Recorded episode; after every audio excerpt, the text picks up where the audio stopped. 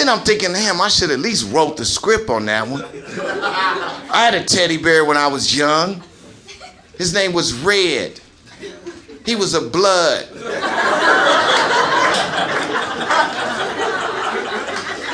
Yeah, he had a red bandana on. I figured he was a blood.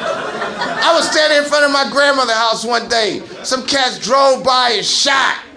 Red got hit. Cotton was flying everywhere. I was crying and shit. I'm like, damn, I could have thought of some shit like that.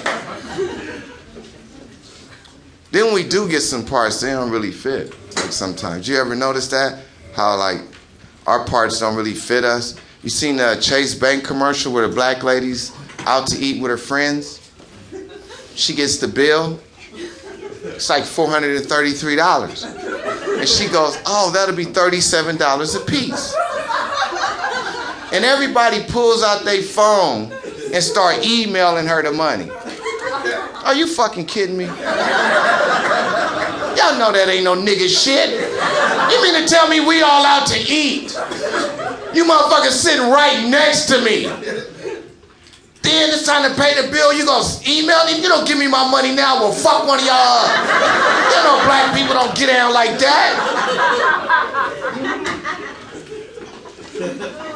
Seen the other Chase Bank commercial? Where the black dude's on his way to the bank, he grabs his coat and his hat. He decides, fuck it. He's not even gonna go to the bank. Yeah, he's gonna take a picture of his check.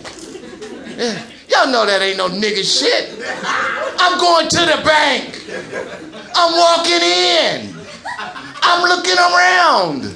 I'm finding the most recognizable person at the bank I can find, and I'm giving them my check. That way if some shit go wrong, I say I gave it to that bitch right there.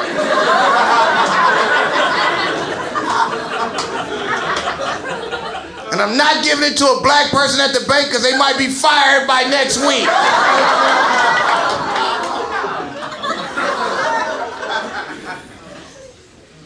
See another commercial that wasn't like, they cast black people. I'm like, really? That's not our shit.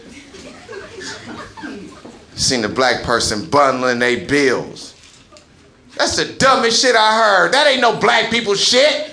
We're not gonna bundle our bills. Are you fucking kidding me? You mean to tell me I'm gonna have my phone, my internet, my cable all on one bill?